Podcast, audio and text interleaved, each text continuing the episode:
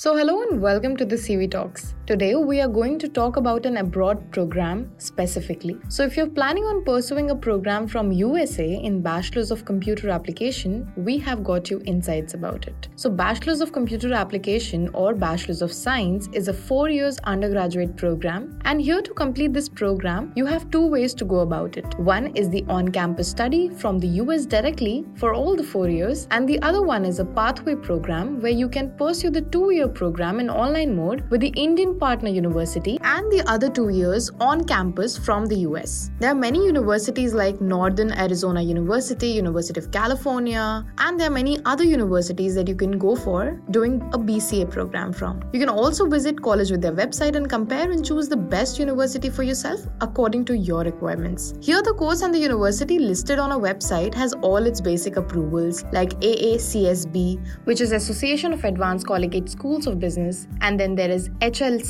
Higher Learning Commission approval to make sure that the degree provided here is a valid one. For being eligible for this program, you need to be a 12th pass out from a recognized university with at least 50% of marks. Furthermore, if you're taking up a pathway program, you need to score above 60% to study abroad. If we speak of the average fee structure for the pathway program, in two years online mode study from an Indian partner university, you will have to pay around 4 to 5 lakh rupees in total and for the other two years that you'll be studying from US, your estimated budget can go up to 20 lakhs approximately for the tuition fees. And for the cost of living, your budget can go up to 14 lakh rupees per year. So, coming to the benefits, so the benefits of doing this program would be you can land up in jobs that would pay you around 50 lakh rupees. Also, after the completion of this program, you are eligible to apply for post study work visa, post graduation work permit program, and you can even opt for visa up to 36 months. Um, that's not it. You can even gain scholarship up to you know 7 to 8 lakh rupees, and there is no scholarship assessment test